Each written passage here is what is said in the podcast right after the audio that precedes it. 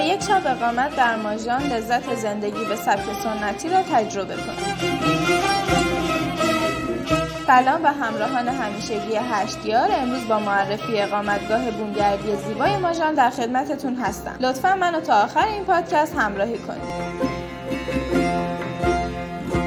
ماژان خانه با قدمت 130 سال است که بنای اولیه آن در دوره قاجار ساخته شده و در سال 1396 مرمت و به عنوان اقامتگاه ماژان به بهره برداری رسیده و ثبت ملی شده. اقامتگاه بومگردی ماژان در روستای حصار در 20 کیلومتری مشهد واقع شده. محیط سنتی، وسایل قدیمی و حس آرامش زندگی در فضای روستایی ماژان شاید اصلی ترین دلیل انتخاب گردشگران داخلی و خارجی باشه. همچنین در ماژان کارگاه سازسازی، نقاشی روی سفال و گلخانه زیبا وجود داره که گردشگران می‌تونن از اون بازدید و در صورت تمایل خرید هم بکنن.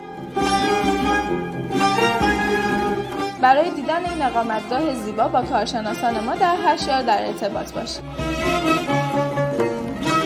ممنون که همراه من بودید. ما رو در اینستاگرام دنبال کنید.